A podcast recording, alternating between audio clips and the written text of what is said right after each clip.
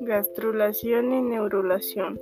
La gastrulación es una etapa del desarrollo embrionario que ocurre después de la formación de la blástula, esto es, que sigue a la segmentación y tiene por objetivo la formación de capas fundamentales del embrión, capas germinales.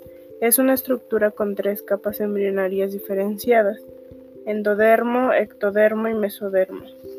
La gastrulación se inicia a partir de la blástula, cuando las células del epiblasto se dividen y proliferan rápidamente, por lo que necesitan migrar hacia nuevas localizaciones del embrión.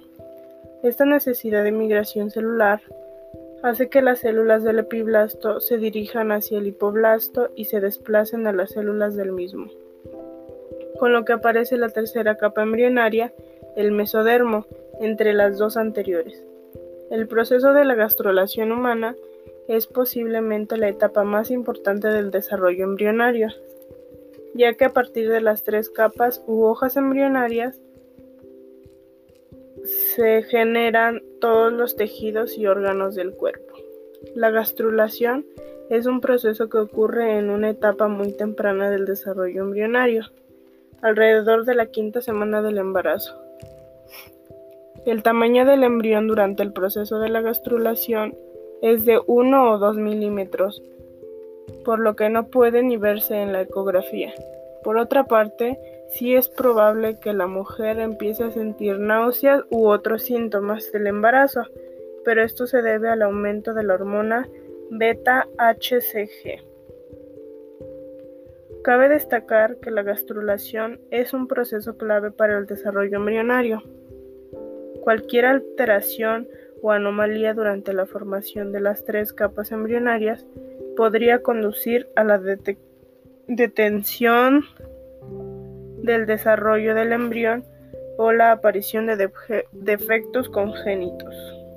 Por esta razón, es muy importante que la mujer empiece a cuidarse incluso antes de quedarse embarazada. Es con una alimentación saludable y evitando los hábitos tóxicos como el tabaco y el alcohol. Neurulación. La neurulación es un proceso embriológico de los animales vertebrados, el cual se caracteriza por la formación del tubo neural, que termina formando el sistema nervioso central y la formación de la cresta neural. Al comenzar la tercera semana, la notocorda en el desarrollo y el mesodermo adyacente estimulan el ectodermo y está que está encima de ellos. Este complejo proceso de la inducción notocordal hace que el tejido ectodérmico se engruese, formándose así la placa neural.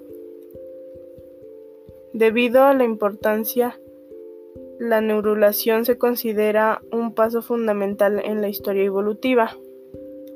Los dos mecanismos principales para pasar de la placa neural a la formación del tubo neural son la neurulación primaria, en la que las células se encuentran rodeando la placa neural, comienzan a dirigir las células de la placa neural a proliferar, invaginarse y separarse.